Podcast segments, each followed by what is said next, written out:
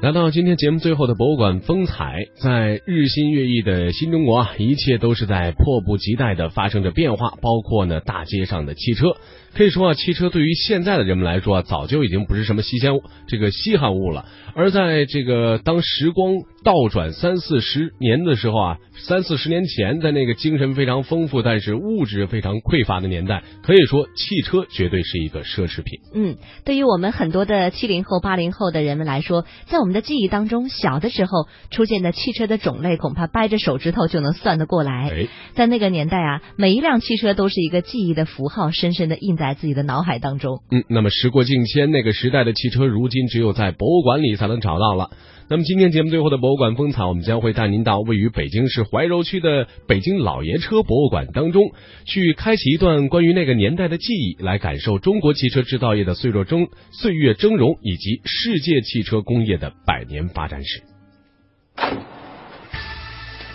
这里有曾经为第一代领导人服务过的加长红旗，是毛主席、周总理保荐车。这里有新中国曾经接待过十六国元首的检阅车，这里收藏着新中国三大汽车品牌的各种车型。我要找找中国的第一台车。珍品老爷车崎岖收藏路，老爷车博物馆。老爷车也叫古典车，一般是指生产于二战之前或更早的时间。至今仍然能够正常行驶的汽车。早在一九七三年，“老爷车”这个词儿出现在英国的一本《名人与老爷车》杂志上。它原本被称为经典的古老汽车，但爱好者们似乎更加偏爱“老爷车”这种带有强烈拟人色彩的称谓。由此，“老爷车”迅速蔓延，很快成为世界各地的爱好者们对经典老式汽车的统一称谓。骆文友，老爷车爱好者、收藏家。北京怀柔这家老爷车博物馆就是他一手创办的，里面收藏着一百六十多辆老爷车，而骆文友也被称为中国老爷车第一人。老爷车在一九七三年被定名之后，十年间关注老爷车的人越来越多，老爷车的身价也迅速增长起来。比如，一辆一九三三年款式的美国求胜伯格汽车，曾在拍卖行被卖到一百万美元。而一辆布加迪老爷车曾被卖到六百五十万美元。事实上，老爷车的市场价位主要取决于这些因素：生产年份、产量、当时的市场定位、现存量、保养原装程度和文件是否完整、有没有正式上牌等等。有时，车主是否是社会名流也会影响到车价。老爷车当中，赛车更加强调参赛历史，越野车则看他是否上过战场。而在当今的中国，国产老爷车又多了一项评价因素，它在新中国汽车工业当中的历史地位。老爷车，今天我们看到的或许是制作工艺、设计细节，可它更像是一个个历史符号，承载着民族工业甚至时代情感。当你真正触碰到它的时候，你就仿佛穿越了历史。因为这是毛主席、周总理的保健车。哦，里面都没有座位的。啊，这有座位啊！你看，那个小座和这个小座，这是普通护士坐的。这个正座带靠背的，这是主治医师。嗯。那是氧气架。哦，里面装备很齐，有这个，那个是氧气架，然后上面是挂树叶吊瓶的。哦，有很多挂钩，然后这还有放急救箱的地方，有放担架的地方。毛主席、周总理晚年的时候，一这个车一直在陪伴左右。哦。一目的呢是这个车，为啥不跟个院救护车呢？要跟一台这个车呢？这把这个车安排在这红旗车队里面，是别人看不出来这是一台救护，这也是稳定咱们国家政局的一种措施。嗯。可能谁也光看外表也都想不到这是一台急救车，因为跟我们平时的想象的那个急救车实在是太不一样了。那您当时是怎么找到这这辆车的？啊，因为我知道这个车呢，只生生产了只有，嗯，给尼克松生产一辆，给蓬佩杜生产一辆，给中央，呃，中南海生产，这车非常少，所以我肯定我要有重点的，呃，去寻找，不能盲目的去找了就，这样呢，我就能够找到他的，呃，这个单位，这是一个重要的领导人，主要是主要的给领导人看病的医院呐，嗯，这样我就找到这。嗯，那在您收藏这个过程当中，因为我们都知道这车很珍贵。那您是怎么说服人家把这辆车？嗯，这里边我做这么多年呐，我收藏这些车呀，我总结这个经验，就是人家说不卖了之后呢，你要不要放弃？你要盯着，但是你也不要让人把人家给拆烦了。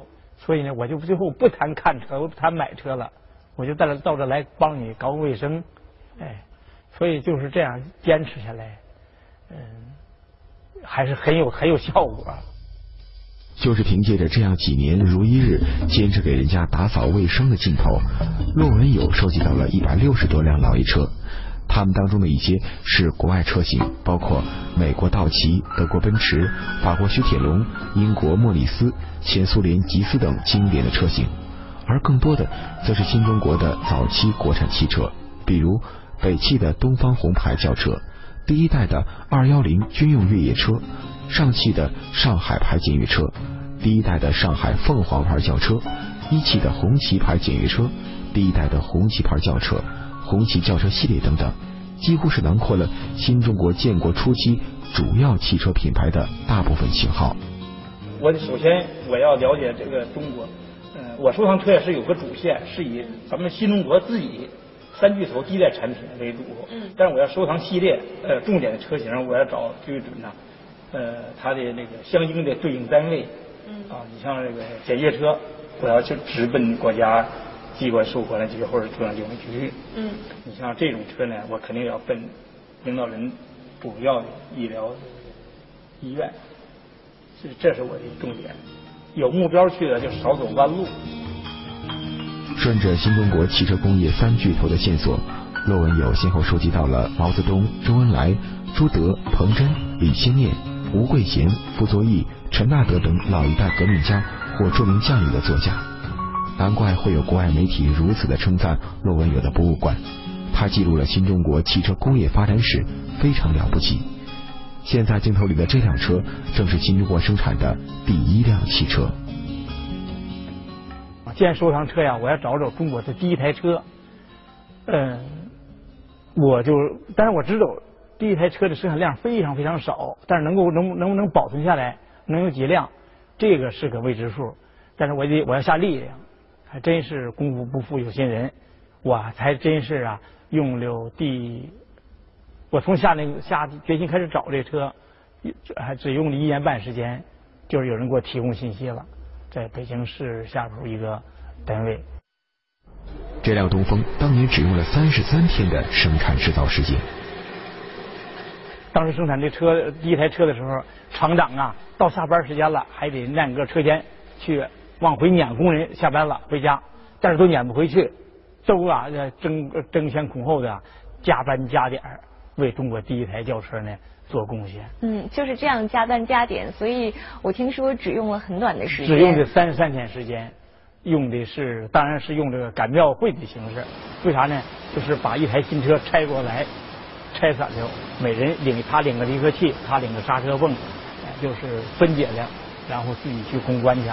然后车身呢是用呃临海的手工敲啊敲打出来。实际上，上世纪五十年代刚诞生不久的新中国并没有自己的汽车工业，这第一辆汽车的构造、零件设计、制作工艺等等，据说是拆解了几辆外国轿车之后仿制而来的。当时啊，这是陈毅呃有一台美国顺风，呃这样呢呃陈毅呢就把这台车呢呃。送给人民日报作为这个往返机场的接送报纸，为了提高这个这个效率嘛速度，所以呃这样呢人民日报呢就把这个车拿出来了，呃送给一汽，包括周总理还把他的雷诺牌，他曾经在法国留学的一个雷诺厂送给他一台雷诺小轿车，也都送给了一汽，呃作为样车解剖。这样的话，等于是从这几台车当中诞生了这第一台轿车啊，对，然后诞生了之后就送到中南海了，这毛主席就试了一圈啊，因为毛主席多次在开会呢，一一开会就坐外国的小车，所以毛主席多次提出什么时候能够坐上我们自己的生产的小轿车。当这台车送到中南海的时候，毛主席说的一句话，说终于坐上我们自己生产的小轿车了。骆文有的这座老爷车博物馆还有一辆镇馆之宝——红旗检阅车。老师，听说这辆车就是曾经搭载过十六位呃外国元首的车，是不是？对，这可是我这博物馆里边的镇馆之宝。啊，呃，我啊，我看，我向你介绍一下这个车里边的先进之处。你看，过去的检阅这个车呀，如果要是领导人检阅，站的时间太长，他要累呀。嗯。他要是坐着检阅呢，这形象又高度又不够，所以就设计了这个座椅啊，能够前后折叠。来，我给你演示一下，你看。哎，这个检阅的在往这一坐，这啊，这个高度，哎，所以这个设计理念是非常先进的。哎，就成靠背了。哦，像这样的车在中国就只有这一辆吗？呃，检阅呃，这在后期的检阅车呀，有呃有那么几辆，呃，公机车有两辆，然后后来那个呃上海牌的检阅也是沿袭到这个非常少。早期的检阅车是没有这个功能的，嗯，因为啊，呃，这是这个呢，这个想法和提议呢还源于周总理，嗯，因为一个外国一个国王到中国来检阅来，他累了，他就他不能坐在底下，他就脚踩在这个座椅上，屁股坐在这个靠背上，让周总理发现了，周总理觉得太疲劳了，后来就只是仪器能不能研究出。检阅时候高度不减，还又能坐着休息，哎，所以就出现了这个车。是的，那么虽然那段这个岁月已经过去了，可能对于这个中国汽车工业的发展来说呢，那段时间呢只是呃历史长河当中的昙花一现。我们说光有这个精神和口号可能是远远不够的。曾经走过的弯路呢，我们今天可以绕过去。那这也许是这些老爷车给我们今天带来的另外一种启启示。好的，以上呢就是我们今天魅力中国的所有内容。主持人田亚雷鹏，感谢您的收听。明天的同一时间，我们不见不散喽！明天再见。